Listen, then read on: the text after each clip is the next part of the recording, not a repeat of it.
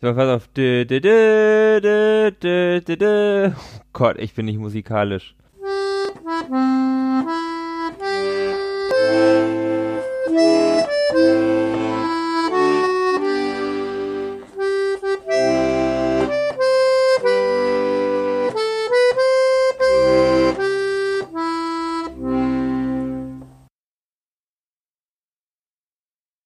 Guten Abend, Albert. Guten Abend, Felix. Äh, ja, wir sind heute, äh, wir sind zwar immer physikalisch getrennt, schon vor Corona-Zeiten, aber heute ganz besonders, weil ich heute nicht in meinem Tip-Top-Aufnahmestudio bin, sondern auf der Insel Rügen mit ganz, ganz wenig Internet und ganz, ganz dünner Bandbreite. Und deswegen müssen wir heute die heutige Aufnahme ein bisschen improvisieren. Aber wir wollten heute eine Aufnahme machen, weil wir gestern die erste Debatte hatten. Genau, und ich sitze auch nicht äh, in Münster wie sonst, sondern ich sitze in der wunderschönen äh, Garnisonstadt Oldenburg, wo ich hingezogen bin vor einigen Wochen. Von daher mhm. viele Neuerungen hier bei 2020. Mhm. Viele Neuerungen und ja, äh, ich hoffe, wir schaffen es doch noch irgendwann mal. Jetzt haben wir ja nicht mehr viel Zeit. Es sind noch knapp fünf Wochen bis zur Wahl. Und wir haben es noch nicht geschafft, eine Folge gemeinsam im gleichen Raum aufzunehmen. Corona sei Dank. Aber äh, immerhin äh, haben wir in mehr oder weniger Regelmäßigkeit äh, doch ein paar Folgen rausgehauen. Und ja, heute wollten wir unbedingt äh, wieder zusammenkommen, weil wie angekündigt oder wie schon gesagt, wir hatten die erste Debatte zwischen Joe Biden und Donald Trump und es sind auch noch ein paar andere Dinge seit der letzten Aufnahme passiert und äh, das wollten wir mal wieder abhandeln und äh, euch unsere Gedanken dazu wissen lassen, ähm, weil wir sind natürlich die Schlausten. Nicht nur äh, haben wir dank Corona keine Folge gemeinsam aufgenommen, sondern auch die Möglichkeit einer Wahlparty wurde uns ja jetzt genommen. Da am Wahltag, am 3. November, was ja in nicht mal ganz äh, einem Monat äh, soweit ist, wird es die Ergebnisse wahrscheinlich nicht geben, aufgrund von Briefwahl, Absentee Ballots und ähnlichem. Also die Frage, wann das Ergebnis der Wahl eintrudelt, bleibt offen. Hm. Da können wir auch eigentlich gleich in das erste Thema eingehen. Also bevor wir mit der Debatte anfangen, ähm, ist ja die Nachricht durchgekommen oder ähm, ähm, eine der Supreme Court Justice, also eine der Richterinnen am obersten Supreme Court, ist gestorben. Die liberale Ruth Bader Ginsburg oder RBG. Äh, The Notorious RBG. The Notorious RBG, eine Ikone, eine liberale Ikone. Und äh, natürlich ist, ist ihr ähm, Tod und der somit frei gewordene Platz im äh, Supreme Court keine gute Nachricht für die Demokraten, weil ähm, ja, äh, es gibt immer ein Gerangel zwischen, also es ist eine ungerade Anzahl an Richtern und Richterinnen im Supreme Court und ähm, der Supreme Court, äh, je nachdem wie der politisch gefärbt wird, äh, entscheidet der sehr stark, was äh, in welche in welche Richtung sich äh, Amerika bewegt und äh, ja äh, äh RBG, der Notorious RBG war jemand, der wirklich dem, äh, sage ich jetzt mal linken progressiven Spektrum eingeordnet werden kann, äh, jemand, der viel für die äh, Freiheit und das Selbstbestimmungsrecht von Frauen äh, getan hat. Äh, ja und jetzt ist haben wir immer noch einen konservative Mehrheit im Senat und wir haben Donald Trump als Präsidenten. Äh, und das Erste, was sie gemacht haben, ist jetzt eine Nachfolgerin zu nominieren, die im konservativen Lager ist. Und ähm, das ist insofern interessant, weil ähm, vor vier Jahren äh, und noch weit vor der äh, Präsidentschaftswahl äh, ein äh, eine Nominierung von den, vom Senat abgebügelt worden ist, weil man mit der Begründung, dass man erst warten wollte, wie das Wahlergebnis ausgeht. Ähm, ich weiß nicht, wie weit du dich damit schon beschäftigt hast. Ähm, vielleicht magst du da auch ein bisschen was dazu sagen. Genau, es war ja so, zumindest vor vier Jahren, wenn man das Ganze mal chronologisch aufrollt, dass Antonin Scalia äh, seinerseits eine konservative Ikone gestorben ist. Und Barack Obama daraufhin Merrick Garland nominiert hat. Das war so um Anfang März herum, Ende Februar. Merrick Garland, zu dem Zeitpunkt Richter am Court of Appeals in den USA, sagte man, ist ein ähm, Richter, wo kein Senat ein Problem hätte, den zu confirmen. Der ist ähm, moderat bis leicht liberal und der Senat war zu dem Zeitpunkt republikanisch und das Weiße Haus war demokratisch unter Barack Obama, also ein Divided Government.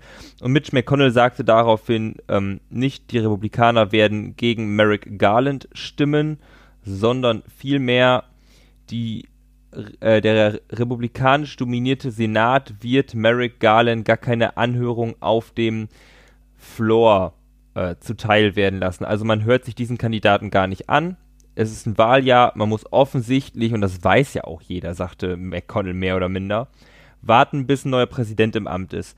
Aus seiner Sicht war das natürlich total schlau, weil Supreme Court Justices äh, haben ja kein Term Limit, die dienen ja so lange, bis sie abdanken oder sterben. Und so war es halt eine Möglichkeit, die ähm, republikanische Basis anzufeuern, auch wirklich zur Wahl zu gehen und die Stimme abzugeben, weil so konnte man den Supreme Court besetzen mit einem konservativen Richter, der da wahrscheinlich die nächsten 30 Jahre sitzen wird. Ähm, und quasi zur Wahl zu gehen, trotz Donald Trump, obwohl man den ja eigentlich nicht als normaler Konservativer so gerne mag, eventuell. Jetzt hat McConnell aber gesagt, und das hat er auch eigentlich, glaube ich, schon vom halben Jahr oder so gesagt, dass wenn eine äh, Vacancy auf dem Supreme Court äh, frei wird, er sie auf jeden Fall füllen würde. Und das Argument, man kann jetzt diskutieren, ob das vorgeschoben ist, ist, dass es kein Divided Government gibt. Also Senat und Weißes Haus ähm, befinden sich beide in Händen der Republikanischen Partei. Hm, genau, und das war eigentlich, ähm, ja, also es ist praktisch wieder das, äh, äh, das berühmt-berüchtigte Machtspiel, wobei es natürlich auch anders verkauft worden ist. Also ähm, äh, Lindsey Graham, äh, äh, da werden jetzt alte Aufnahmen äh, äh von ihm äh, wieder hervorgezogen aus den Archiven, wo er damals sagt, ja, also Sie können mich quittieren, wenn es in vier Jahren so wäre, dass die Situation umgekehrt würde, dann würde ich mir, mich natürlich dafür einsetzen, äh, dass die äh, Neuwahl erst äh, oder der neue äh, Supreme Court Justice, äh, der neue Platz erst besetzt wird, nachdem die Wahl stattgefunden hat. Und was hat Lindsay Graham jetzt gemacht. Er ist natürlich auf Parteilinie und unterstützt die, ähm, die Nominierung. Und ja, jetzt haben wir im Prinzip äh, die Situation, dass ähm, ähm, ähm, es ist ja die Mehrheit ist, glaube ich, die Stimmenanzahl ist äh, 47 zu 51 äh, im Senat. Äh, Liege ich da richtig? Es sind ja 100 äh, Mitglieder. Also ist äh, dann ist ist es 47 zu 53, sorry, genau. Äh, dann rechnen wir. Und äh, bis jetzt haben nur zwei ähm, Senatoren äh, sich aktiv nicht hinter die Parteilinie gestellt. Also das heißt, äh, wir sind immer noch bei 49 zu 51. Äh, es müssten praktisch äh, noch ein Senator mindestens ähm, ähm, äh, umgestimmt werden. Äh, dann wäre es aber so, dass der Vizepräsident äh, Mike Pence eben zwei Stimmen hätte und äh, praktisch um einen Putt zu vermeiden. Ähm, das heißt, also es sieht eigentlich ganz gut aus, dass ähm, die ähm, ja äh, der neue Platz noch besetzt wird, bevor äh, bevor die Wahl äh, dann stattfindet. Ähm, also die Abstimmung dazu soll sogar irgendwie drei oder vier Tage vor der Wahl, also vor der Präsidentschaftswahl dann stattfinden. Jetzt habe ich den Namen der Kandidatin vergessen. Hast du den gerade ähm, parat? Ja, ich möchte noch eine Sache ergänzen. Und zwar könnte man ja normalerweise sagen, ja, im Senat kann ja auch die Minderheit filibustern. Das äh, mhm. die Republikaner ja genauso gern wie die Demokraten. Aber unter Obama haben die Demokraten mit der Nuclear Option, wie sie ja genannt wird, über die wir auch schon mal im Rahmen dieses Podcasts sprachen, den Filibuster für ähm, Richter abgeschafft, unterhalb des Supreme Courts und dann als Brett Kavanaugh, der ja den äh, Platz Merrick Garlands bzw. Anthony Scalias einnahm oder einnehmen sollte, haben die Republikaner die Nuclear Option für den Filibuster für Supreme Court Justices gezogen. Sodass die Minderheit keine Option mehr hat, das zu blockieren. Der Name ähm, der Nominierten von Donald Trump ist, ähm, warte, wo habe ich es denn aufgeschrieben? Amy, Amy Coney Barrett. Die, mhm. äh, sie, gute Frau, ist äh, Anfang 50, äh, also sehr konservativ, jung. sehr christlich. Mhm. Äh, sie sagte, sie sieht das Recht als eine Möglichkeit, äh, a Kingdom of God zu etablieren. Und natürlich äh, ist dann die Frage gerade bei so einer religiösen Frau, wie das aussieht mit ähm, der Zustimmung zu Abtreibung beziehungsweise der Abschaffung von Roe v. Wade. Wenn es jetzt so eine starke konservative Mehrheit am Supreme Court gibt. Ähm, oder ob sie sich da an den Precedent von Roe v. Wade hält. Da haben natürlich vor allem die Demokraten Angst. Aber auch wichtig zum Alter, wie gerade schon gesagt, auf Lebenszeit. Die gute Frau würde wahrscheinlich mit den mit dem Fortschreiten der Medizin die nächsten 30, 40 Jahre diesen Supreme Court bestimmen. Deshalb sagen die Amerikaner ja auch immer, uh, to, to make the court liberal or conservative for a generation. Das meinen die schon mhm. ernst. Ja, also das ist wirklich so der Fall. Aber äh, die, die, hast, äh, die Demokraten haben ja noch ein äh, einen Trumpf in der Hand. Denn sollte der Senat wirklich demokratisch werden, in demokratischer Mehrheit äh, äh, sein und der nächste Präsident Joe Biden heißen, äh, jetzt spielen sie aktiv mit dem Gedanken, den äh, Supreme Court mit mehr Richtern zu besetzen. und äh, ja, also da bin ich mal gespannt, äh, wie viele Sitze dann im Supreme Court sind in, äh, in 10 oder 20 Jahren, wenn, äh, wenn, äh, wenn der Präsident noch ein, zwei Mal gewechselt hat. Ja? Dann Aber äh, was hältst du davon? Vom Court Packing? Mhm. Ähm, ja, es ist, es ist schwierig, weil, also warum es schwierig ist, ist ja offensichtlich. Die Problematik ist, die Demokraten sagen, wir stellen Gerechtigkeit wieder her aus unserer Perspektive, weil die Republikaner haben sich nicht an Absprachen gehalten oder an, ähm, an, an den guten Geschmack. Mhm. Die Republikaner könnten das dann aber genauso machen. Aktuell ist das ja noch so ein Tabuthema. Das geht natürlich, also warum kann man Courtpacking betreiben?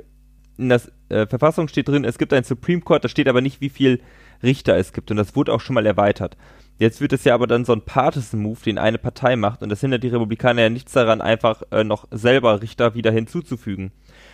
Das Problem oder aber also was daran ja so gefährlich ist, ist, dass die Republikaner aktuell einen viel kleineren Teil des Landes repräsentieren als die Demokraten, also auch im Senat aufgrund dessen, wie der Senat zusammengesetzt wird vertreten die Repu äh, Republikaner weniger Menschen als die Demokraten und der Präsident hat nicht den Popular Vote gewonnen. Wenn man jetzt den Court mit, ähm, oder den Supreme Court mit äh, konservativen Richtern besetzt, ist natürlich die Möglichkeit, dass zum Beispiel so eine Wahl wie die jetzige, wo Donald Trump schon sagte, ich trete vielleicht nicht zurück oder ich sage, mhm. es gibt Wahlbetrug, wenn das entschieden wird vor einem äh, Supreme Court, der total konservativ ist.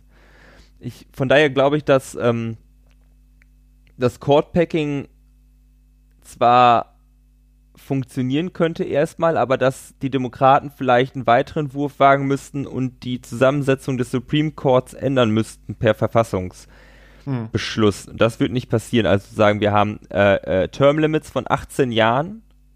Ist ja hm. ein Vorschlag, sodass jeder Präsident drei Supreme Court Justices nominieren darf. Ähm, weil, also äh, so dass jeder Präs Präsident drei Supreme Court Justices nominieren darf und das planbar ist und das nicht auf einmal jetzt ist jemand gestorben. Mhm. Und dann, dass man dann sagt, es gibt fünf Liberale, es gibt fünf Konservative und es gibt ähm, fünf, die sind unabhängig und die werden von einer besonders zusammengesetzten Kommission wiederum ausgesucht. Mhm. Mhm. Ähm, da, das scheint, schien mir bisher immer das, der beste Vorschlag gewesen zu sein.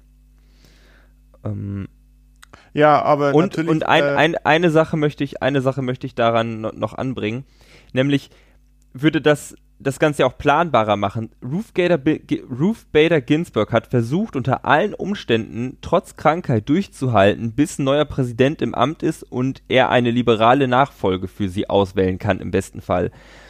Äh, nun ist es so passiert, dass sie halt vorher gestorben ist, jetzt darf das ein konservativer Präsident und das hat sich jetzt auch in den letzten Jahren gezeigt, dass halt immer die ähm, dass Supreme Court Justices noch versuchen durchzuhalten und sich zur Arbeit schleppen oder noch am Court teilnehmen mit schweren, schweren, schweren Krankheiten, wo alle anderen Menschen schon längst in Rente wären, weil sie halt Angst haben, dass ein, ähm, ein Präsident der anderen Gesinnungsrichtung ihren Sitz füllt. Das würde auch nochmal irgendwie als äh, äh da, da hinzukommen. Hm. Aber natürlich, die Verfassung ist ja heilig in den USA und dass es so, zu solchen Verfassungsänderungen kommt, ist, äh, äh, ist ja eher unwahrscheinlich. Und ähm, äh, wie du schon gesagt hast oder wie du schon angedeutet hast, so die Schwierigkeit ist jetzt vielleicht jetzt nicht mal erstmal den Supreme Court Justice äh, zu reformieren, sondern äh, jetzt haben wir wirklich so ein Worst-Case-Szenario, dass es äh, nicht mehr unwahrscheinlich ist, dass äh, äh, wir keine, ähm, äh, sagen wir mal, äh, Peaceful Transition of Power, also diesen, dieser friedfertige Übergang der Macht, äh, die jede Demokratie auszeichnet, ähm, dass wir praktisch was, was für hunderte Jahre in den USA gegeben war, jetzt plötzlich nicht mehr gegeben ist, weil der aktiv sitzende Präsident weiß, ähm, ja, so, mm, ich habe zwar meine Unterstützer, aber die Mehrheit unterstützt mich eigentlich nicht. Also ich kann mir nicht vorstellen, dass Trump den Popular Vote gewinnen wird.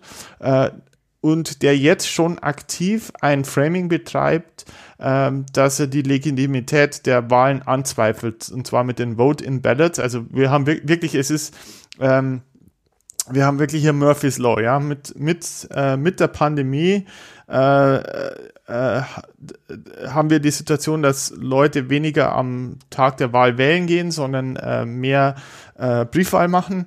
Äh, und äh, er äh, zweifelt jetzt schon die Legitimität an und äh, er hat praktisch schon durchlauten lassen, okay, wenn das Ergebnis nicht in seinem Sinn ausfällt und wenn er denkt, ähm, dass äh, die Wahl unfair ist und jede Wahl ist für Donald Trump unfair, äh, was wir jetzt gesehen haben bis jetzt äh, in den letzten vier Jahren, alles, was nicht nach seiner Nase läuft oder nach seinen Vorstellungen läuft, ist unfair äh, und fake, ähm, dass wir einen Präsidenten haben, der nicht zurücktreten wird oder der nicht bereit dazu ist, dass äh, eine peaceful transition of power stattfindet.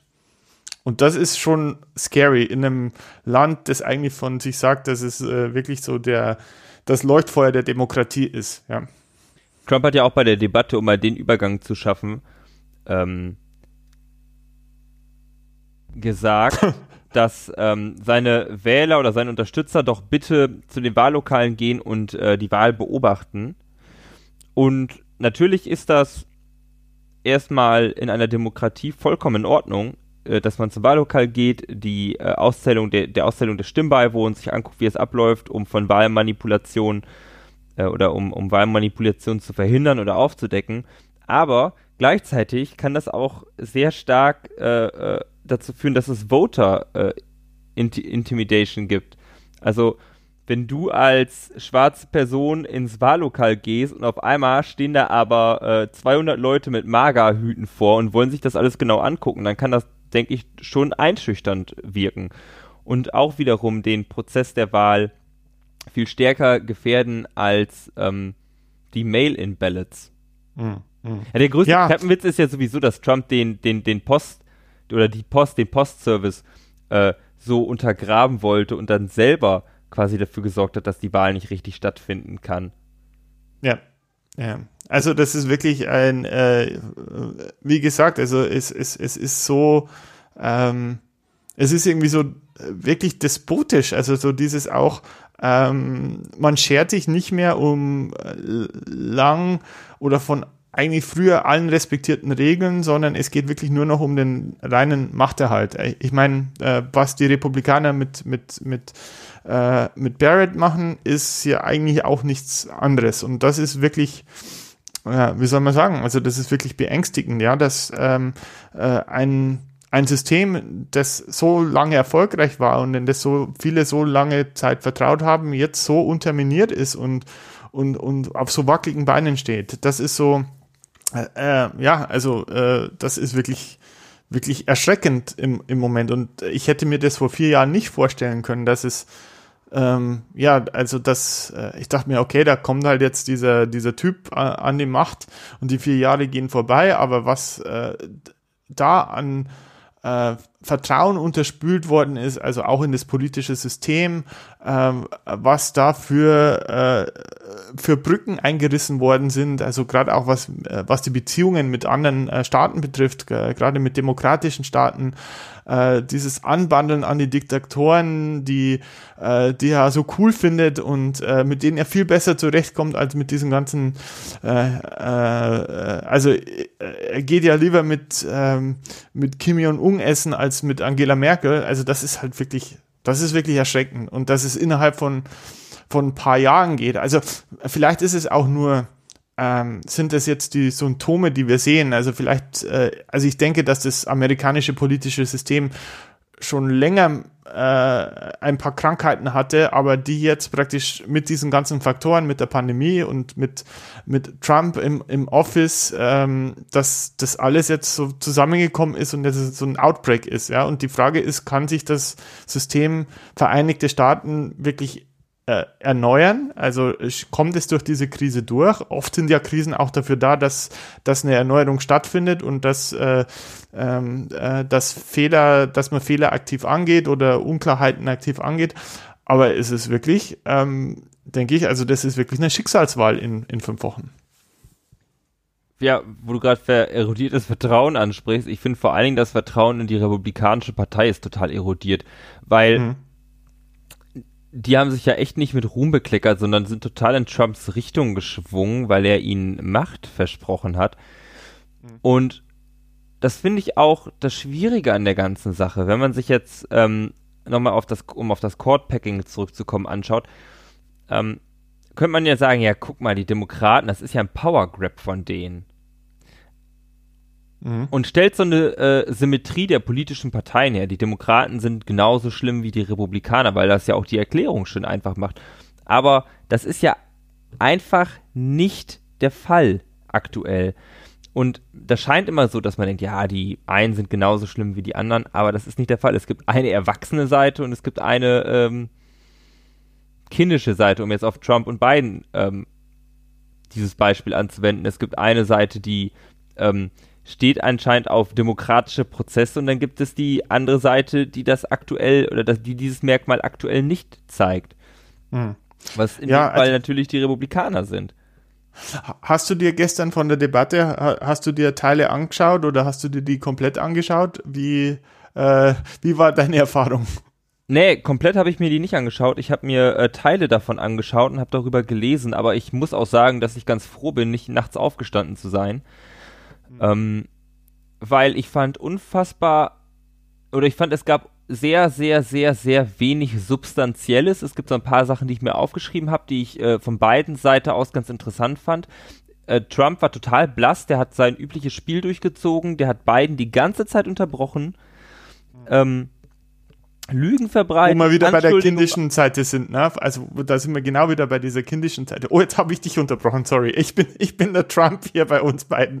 Nee, aber er hat ja, er hat ja dann äh, Bidens Familie angegriffen und äh, reingerufen, wenn Biden gesprochen hat. Und da war klar, dass Trump der Kindische war. Biden wirkte wie der Erwachsene äh, im Raum. Und man hat richtig gesehen, ähm, das hatte ich jetzt aus dem The Daily Podcast, die hatten darauf hingewiesen. Und ich bin zurückgegangen, habe mir das Video angeschaut und es stimmt. Biden steht manchmal da, schließt die Augen, guckt nach oben, als würde er meditieren, als würde er sich zurückhalten, jetzt nicht ähm, einen Wutanfall zu bekommen. Und mhm. als Trump beispielsweise seine Familie angegriffen hat, also die von Joe Biden, vor allen Dingen sein Sohn, mit, mit der hätte ein Drogenproblem und so, ähm, hat Biden nicht zurückattackiert und hat gesagt, ja, aber guck mal, deine Familie, dies, das, äh, Don mhm. Jr., sondern gesagt, es geht doch nicht um Familien, es geht hier um die amerikanischen ähm, Menschen. Da muss ich, also da wirkt er einfach staatsmännisch ähm, erwachsen im Gegensatz zu Trump. Ich glaube, einmal hat er zu ihm gesagt, oh, shut up, man.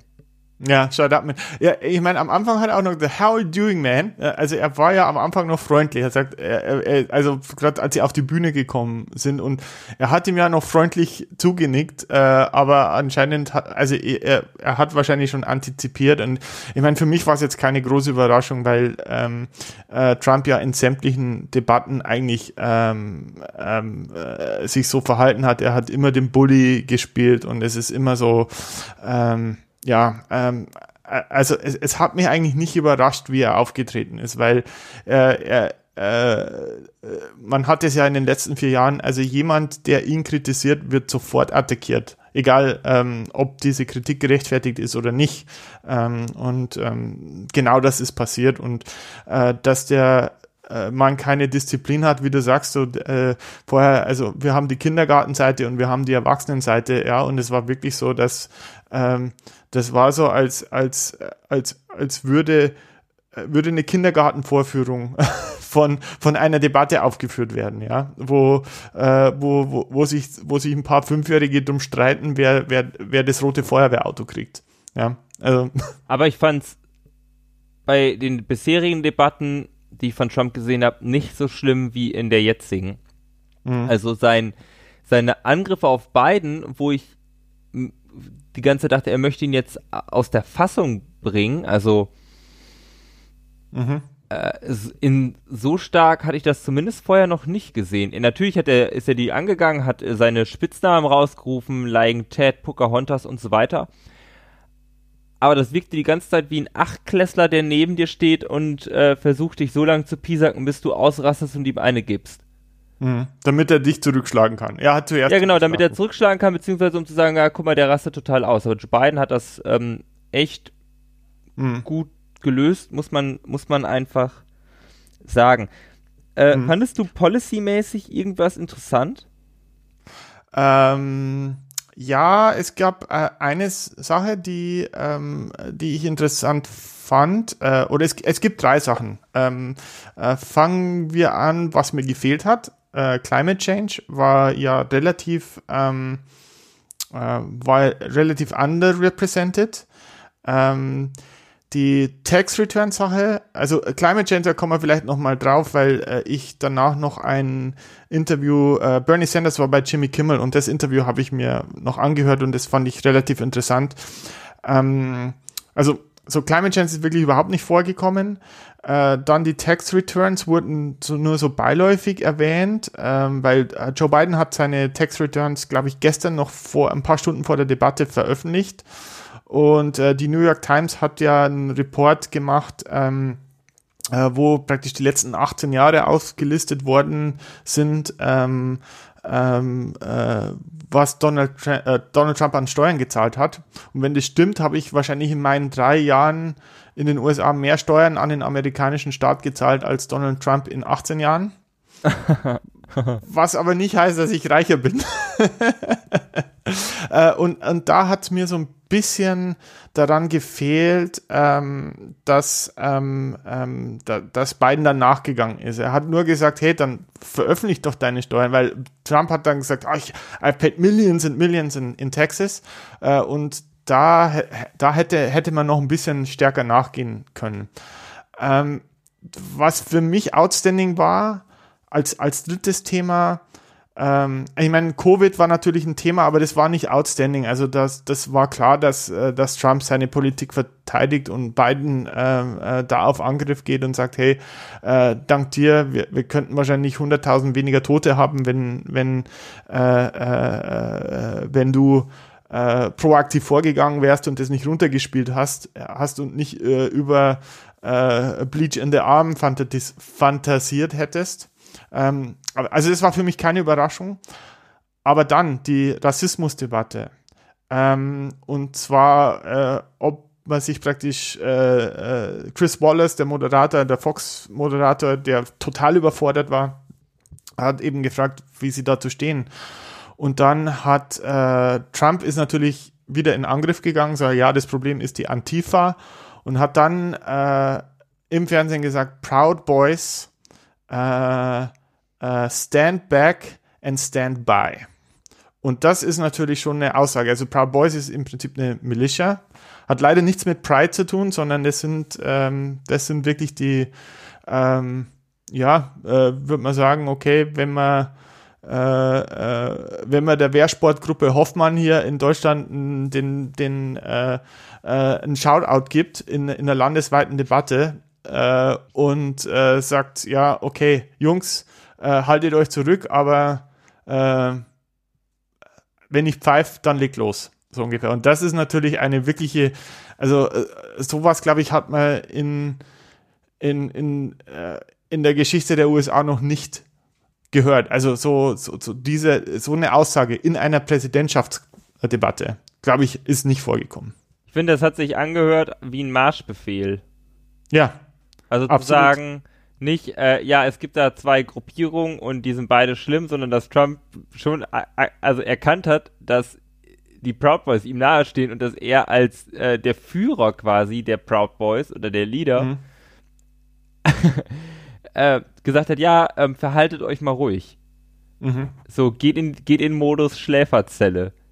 Mhm. Ja. Das, das, ja. das war auch wirklich, ähm, das war beeindruckend. Kann man sich nicht vorstellen, dass irgendwie Olaf Scholz äh, und Frau Merkel diskutieren und der eine sagt, übrigens, Shoutout an meine Mutti und die Wehrsportgruppe Hoffmann.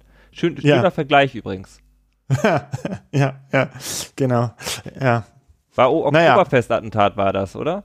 Ja, das war Oktoberfest-Attentat, wo äh, wo es ja lange um eine Einzeltäter-Theorie ging und ähm, ähm, es damals schon rechte Netzwerke gab, die wahrscheinlich noch aus den aus den äh, 30er und 40er Jahren irgendwie sich äh, sich weiterentwickelt haben. Ja.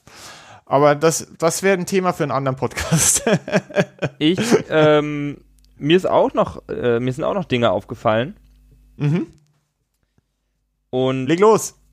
Was ich nicht so besonders fand, also Trump hat ja die ganze Zeit versucht, Biden als unfassbar links darzustellen, als wäre der Lenin und Stalin in Personalunion und als würde er am äußersten linken Rand der Demokratischen Partei stehen oder halt, dass die gesamten Demokraten da stehen. Und dann sagte er, ja, hier, du möchtest ja Medicare for All und du möchtest ähm, private Versicherer abschaffen und Biden sagt, ja, will ich nicht, habe ich nie gesagt du möchtest doch die Police defunden und denen das ganze Geld wegnehmen, sagt Biden, ja, habe ich nicht gesagt. Äh, das sehe ich nicht so, weil er ist ja einfach der moderateste Demokrat, den man sich vorstellen kann. Das hatten wir, glaube ich, zu Genüge thematisiert.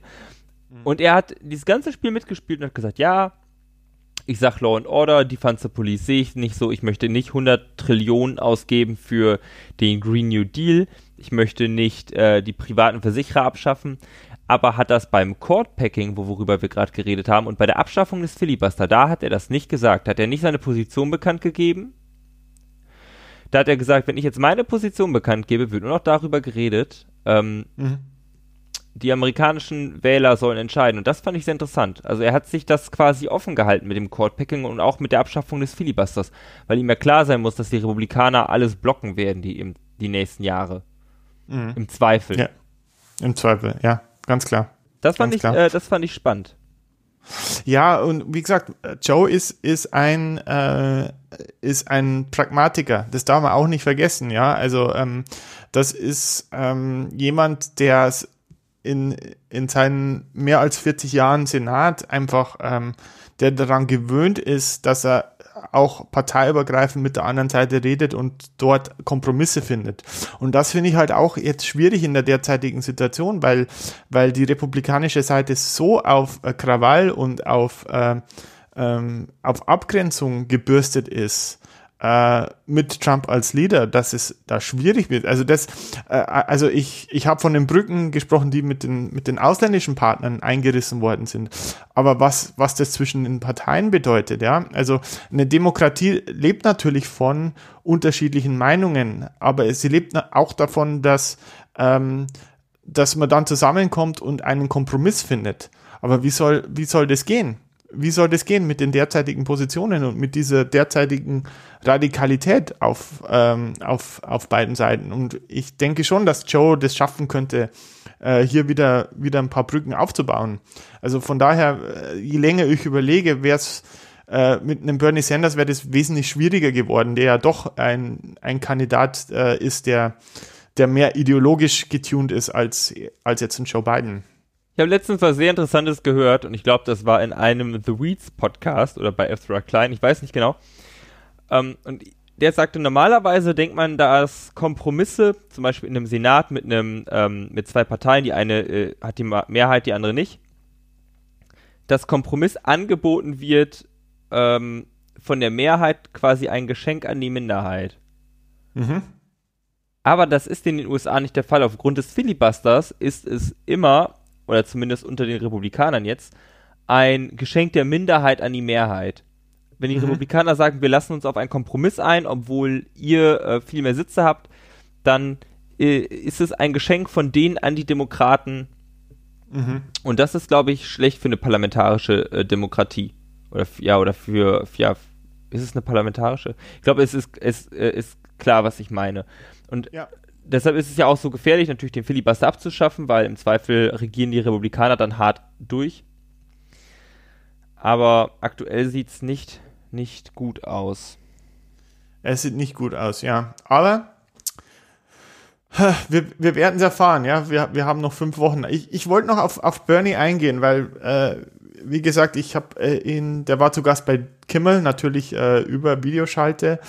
Und was ich wirklich bemerkenswert fand, war diese, diese uneingeschränkte Unterstützung äh, äh, für Joe Biden, äh, die ich eigentlich vier Jahre vorher vermisst habe für Hillary. Also weil Jimmy Kimmel hat dann auch gesagt, ja, Green New Deal und so weiter, da, da vertritt äh, Biden doch eine andere Position und so weiter und so fort. Und, und äh, soll man da wirklich für ihn stimmen, wenn man, wenn man für äh, eher für diese Themen ist und ähm, und, und Bernie hat dann gesagt, ja, ähm, klar, äh, er ist, er ist nicht ich, Joe Biden ist nicht, äh, ist nicht Bernie Sanders, äh, hat nicht in der dritten Nein, Person. Doch, oh.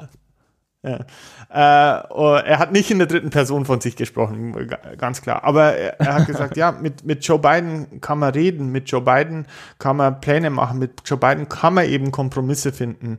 Und, äh, äh, und egal was er, was er, was er macht, ähm, also äh, äh, äh, Joe Biden äh, äh, ist, dem ist das Thema Klimaschutz wichtig. Ja, er hat andere Pläne als ich, er macht Dinge anders als ich, aber er redet zumindest über, über Climate Change, ja, und das heißt, wir können was verändern hier. Hier, hier besteht eine Basis und selbst wenn wir nicht einer Meinung sind, weil es äh, besteht ein Vertrauensverhältnis und deswegen setze ich mich voll und ganz für ihn ein, ja, und wenn er, wenn er an der Macht ist, dann können wir auch über weitere Themen diskutieren und äh, schauen, wie wir, wie wir, wie wir gemeinsam äh, ähm, auch meine Ziele oder die Ziele, die mehr auf meiner Seite ist, angehen können. Und es war schon so ein Endorsement, ähm, äh, das, das ich wirklich erstaunlich fand. Und ähm, was heißt erstaunlich fand, aber es ist, du, du hast gemerkt, es kam wirklich von, ähm, von aus, aus einer intrinsischen Motivation her. Also es war nicht so, so, so ein half-assed Endorsement, wie es bei der Hillary gemacht hat, sondern er steht wirklich hinter beiden und hat auch zu seinen Wählern gesagt, hey, äh, er, findet es problematisch, wenn ihr jetzt irgendwie einen Dritt, Drittstimmen oder eine Third Party wählt, weil hier geht es um alles, hier geht es um die Demokratie und äh, hier, hier geht es darum, äh, dass unser System, äh, äh, dass wir unser System retten. Äh, und das war so klar und, und deutlich, was mich wirklich erstaunt hat. Ja, auch Bernie Sanders wird ja wahrscheinlich aus der Erfahrung 2016 gelernt haben und gesagt haben, erstens geht es äh, so hier nicht weiter und zweitens ist Joe Biden selbst oder zweitens könnte Joe Biden, selbst wenn er den Green New Deal genauso sieht wie Bernie Sanders, jetzt sich nicht dahinstellen, weil er muss versuchen, an moderate Wähler zu appellieren.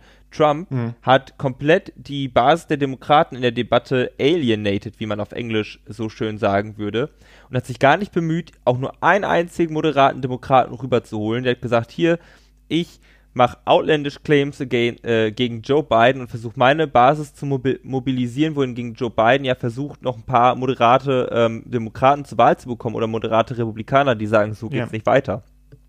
Ja. Der hat schon eher ja, auf, auf, Unity auch angesprochen, auf, ein, auf Einheit. Er, er hat, und er hat nicht in der Debatte, die, er hat kein einziges Mal die Republikanische Partei angegriffen. Ja, ja, ich meine sogar jemand wie Cindy McCain, also die, die Frau vom verstorbenen John McCain, hat gesagt so, pff, den Trump wählen wir nicht, wir wählen, wir wählen Biden. Ja, das ist, das ist schon ein starkes Signal. Also so eine, eine, eine derart äh, verwurzelt, republikanisch verwurzelte Familie sagt, hey, den wählen wir nicht. Ja, ähm, ähm, der ist nicht gut für die kon konservative Partei. Das ist, das sind schon Statements, aber ich glaube, dass es halt vielen wurscht ist. Also gerade so dieser, diese Hardcore-Basis, ähm, die, ähm, ja, wie soll man sagen, den, den Rassisten, ja, kann man, kann man auch wirklich sagen, die, äh, die die den anderen nichts vergönnen oder die selber wenig haben und den anderen, äh, die weniger haben, überhaupt nichts vergönnen, ähm, für die ist es halt der ideale Kandidat. Und ähm, ähm, das sind oft auch wirklich teilweise die Leute, die wirklich noch nie aus ihrem Bundesstaat rausgekommen sind. Ja, und eigentlich gar nicht wissen, wie der Hase läuft an, anderswo. Ja. Ähm, Sage ich jetzt ein bisschen abfällig, aber ist leider so. Ähm, die Debatte gewonnen hat übrigens laut Wettmärkten und Umfragen Joe Biden. Mhm. Das wollte ich noch äh, gerade anmerken, das hatte ich mir noch aufgeschrieben. Und dann würde ich gerne jetzt nochmal auf die Umfragewerte eingehen, die hatte ich noch rausgesucht. Das ist ja quasi meine ewige Aufgabe. Ja. Und danach Und ich noch, danke dir dafür. danach habe ich noch zwei, äh, zwei äh, nette Titbits, also geht ganz schnell. Was hast du noch? Mhm. Äh, ich bin, ich bin eigentlich durch. Also ich habe ähm, mein Thema mit Bernie, das wollte ich noch anbringen und dann bin ich eigentlich durch von meiner Seite her. Okay. Dann äh, kurz Umfragen. Biden liegt laut äh, 538 Poll Average bei 50,2 Trump bei, Trump bei 43,2% Also ungefähr äh, 7 Prozentpunkte Unterschied in der, äh, auf dem Generic Ballot. Ähm, 538 sieht darüber hinaus die Chance, dass Biden gewinnt. Die rechnen so verschiedene Szenarien durch. Also, was heißt verschiedene? Hunderte Szenarien durch. Die sind ja sehr auf Statistiken aus. Die sagen, Biden gewinnt obwohl auch die Daten jetzt äh, knapper werden sollen und die äh, äh Umfrage äh, und die, die Vorhersagen dadurch ungenauer kurz vor der Wahl. Beim Senat, der ja auch wichtig ist, gerade, also weshalb wir gerade besprochen haben mit, mit ähm, Richtern und so, sowieso, da führen die Demokraten mit sechs Punkten in den Umfragen, äh, Generic mhm. Ballot nationwide, und das würde sich zu einem möglichen 51. Sitz für die Demokraten ähm, materialisieren. Also es sieht knapp aus. Das könnte 50, 50 zu ungefähr 51 werden. Um den Dreh. Ähm, aber auch da muss man nochmal sagen, die Demokraten führen mit 6% und könnten ganz vielleicht einen Sitz mehr haben als die Republikaner. Das ist schon krass. Mhm. Also, ja der, der Senat einfach aufgrund der Struktur hat 5% äh, für, die, für die Republikaner ein Bias. Die, auch 2018, die Demokraten haben das Haus gewonnen, aber damit die das Haus gewonnen haben, mussten die auch 8% mehr holen als die Republikaner. Hm. Die müssen, ja. die müssen Landslide holen, damit die überhaupt, ähm, überhaupt eine Chance haben zu regieren. Ja. Und das, und wo du gerade sagtest, Reform de, des politischen Systems. Das ist etwas, das kann nicht auf ewig so weitergehen. Die Wähler verlieren Vertrauen. Würde ich auch. Ja. Ja, ganz klar. Ganz klar. Ja. Denk, denkst du, das sind irgendwelche Lehren für, für, für, für Deutschland oder Europa zu ziehen? Nee. Weil ich meine, das Europäische Parlament ist ja auch nicht im, im besten Ruf. Nee, aber ich glaube, das ist ein ganz anderes Problem. Das Europäische Parlament da wird ja nach Bevölkerung Sitze vergeben. Das ist schon mal äh, gut. Das pa passiert ja nicht bei, ähm, das passiert ja nicht bei äh, äh, im Senat. Ich, ich glaube nicht, dass man da jetzt große Lehren draus ziehen kann. Was ich daran so interessant finde, dass wenn ich über die USA nachdenke, denke ich über die USA gerne nach als längste funktionierende Demokratie der Welt oder längste funktionierende, existierende Demokratie der Welt. Äh, ich hatte von Hannah Arendt vor einem Jahr oder so gelesen, die Freiheit frei zu sein. Auch sie hat das Argument da gebracht, deshalb kam ich drauf und finde das immer noch sehr gut. Also zu sagen, die Amerikaner haben eine sehr lange demokratische Geschichte. Und basierend auf dieser Geschichte hat man diese ganzen Institutionen, die oft oder die immer gut funktioniert haben, immer solide funktioniert haben, aber aktuell scheinen wir in Zeiten zu kommen, wo die mal geupdatet werden müssen. Hm. Ähm, und wenn das nicht passiert, dann sieht's, äh, sieht's düster aus. Und die Frage ist, wie schlimm muss es werden, bis ähm, man da was daran was tut. Ja, das stimmt. Jetzt aber kurz zu erfreulicheren Themen. Äh, Albert und ich hatten letztens im Chat äh, über die äh, uns gefragt, beziehungsweise Albert hätte gefragt, welchen Spitznamen Donald Trump nochmal Ted Cruz gegeben hat. Die Antwort ist Lying Ted und dann schickte er mir eine Liste auf Wikipedia mit allen Spitznamen, die Donald Trump mal verteilt hat. Ach, die Liste, ja, die ist gut. die, das wollte ich anmerken, die wird hier verlinkt, das fand ich ganz interessant. Und das zweite, was ich anmerken wollte, ich glaube, da hat Albert viel Spaß dran, aber auch vielleicht unsere anderen Hörer. Ich habe jetzt äh, drei Teile einer vierteiligen Dokumentation gesehen, a eine Stunde auf Arte. Diese Dokumentation ist noch bis zum 21.10. in der Mediathek verfügbar. Die heißt Mission Wahrheit und da wird die New York Times begleitet ab dem Wahltag, ähm, wie sie Donald Trump covern, also wie die Berichterstattung aussieht. Und ich fand das hochinteressant, weil erstens höre ich ja the, sehr gern The Daily und halte die New York Times für ein für eine ganz tolle und vertrauenswürdige Zeitung und zu sehen, wie die Redaktionskonferenzen ablaufen, wie das ist, hauen wir die Geschichte jetzt raus, dann hat die Washington Post die vielleicht früher, aber wir wollen uns eigentlich auch noch sicherer sein. Äh, diese ganzen Machtspiele, wie das, wie die einzelnen Reporter teilweise an die Stories kommen, wie sie mit Quellen reden, wie so eine Geschichte, die man liest, abläuft. Äh, und das Ganze unter dem oder vor dem Hintergrund der sich verändernden äh, Printlandschaft und mehr auf Online, mehr Podcasts. Ähm, mhm. Hochspannend, ganz toll gemacht, also grafisch. Äh, wenig Meinung von der Filmcrew aktiv, vielleicht natürlich durch den Schnitt. Ja, aber auch, auch solche Sachen, ähm, dann, dann twittert der eine Reporter was, was, was Dummes und dann wird er halt zurückgepfiffen von seiner Chefin, weil, also, ähm, ja, weil muss man, muss man sich angucken. Ist irgendwie, ist super. Ist ganz toll. Es klingt spannend und äh, ähm, ich finde das auch interessant. Äh, an der New York Times sieht man das, auch an der Washington Post, auch an gewissen Medien hier, wie sich praktisch durch diese äh, Medienrevolution ähm, auch der Fokus und wie, wie sich diese Zeitschriften ändern müssen. Ja, also äh, ich, ich glaube schon, dass diese ähm, Informationsrevolution, äh, die wir hatten. Ja, also wir, äh, manche sagen ja so, äh, das ist jetzt die äh, Revolution nach der industriellen Revo nach der industriellen Revolution, die vor vor 100, 150, 200 Jahren angefangen hat. Ähm, äh, dass wir da mittendrin stecken und dass eben dadurch auch viele Erneuerungsprozesse stattfinden müssen. Ja, wir haben viele, viele Zeitungen äh, sind im Sterben oder sind, sind, äh, äh, äh, sind bereits weg, sind, sind eingestellt worden. Ähm, wir haben äh, das Phänomen Social Media, wie dort kommuniziert wird. Wir haben, wir haben die Blasen, wir haben äh, plötzlich die Situation, dass wir keine Gatekeeper mehr haben, dass Leute wie du und ich äh, rausposaunen können, was wir wollen. Ja, äh, wir könnten ja hier auch einen Hate-Podcast machen.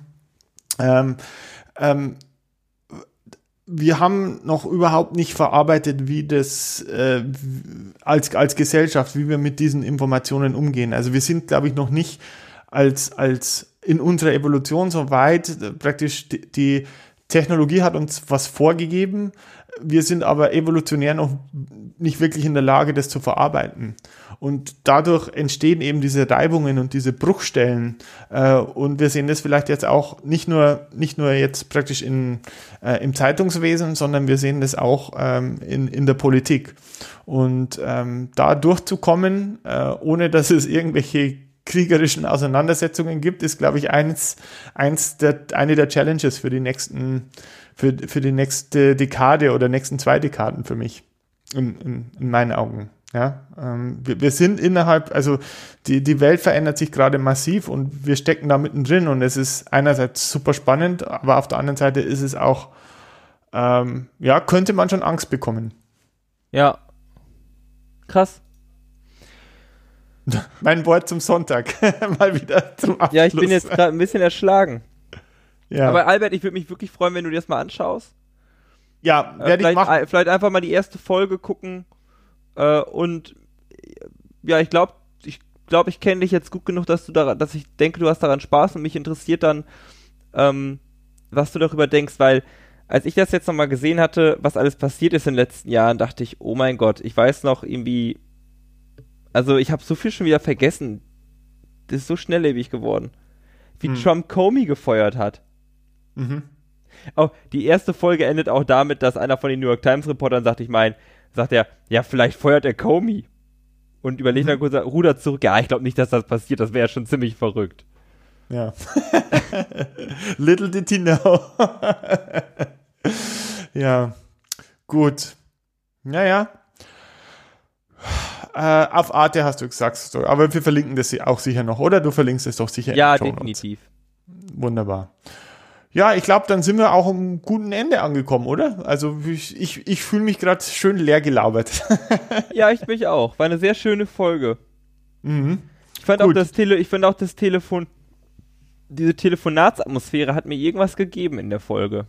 Ja, es ist ein bisschen weird, man muss sich dran gewöhnen und man muss dann auch schauen, also du musst schauen, wie sich das dann im Schnitt anhört. Aber ähm, äh, ich wie, wie, gesagt, besser als gar nichts und es hat eigentlich ganz gut geklappt. Ähm, war, war, war, toll.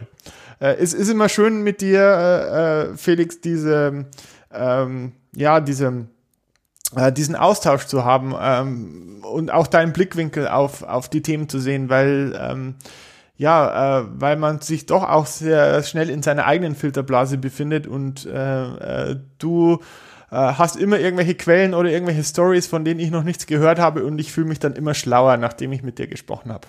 Das ist ein sehr schönes Kompliment. Danke, Albert. gerne, gerne.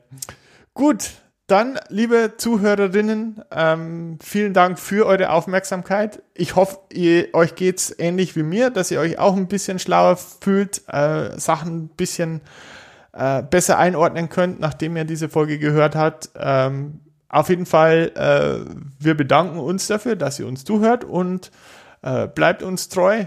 Äh, ich glaube, wir werden sicher noch ein, zwei Folgen machen, bevor, bevor der große Wahltag ist äh, und sicher noch ein, zwei danach. Aber ja, es bleibt spannend. Das stimmt, es bleibt spannend. Damit verabschiede ich dich, Albert. Danke und tschüss. Ciao.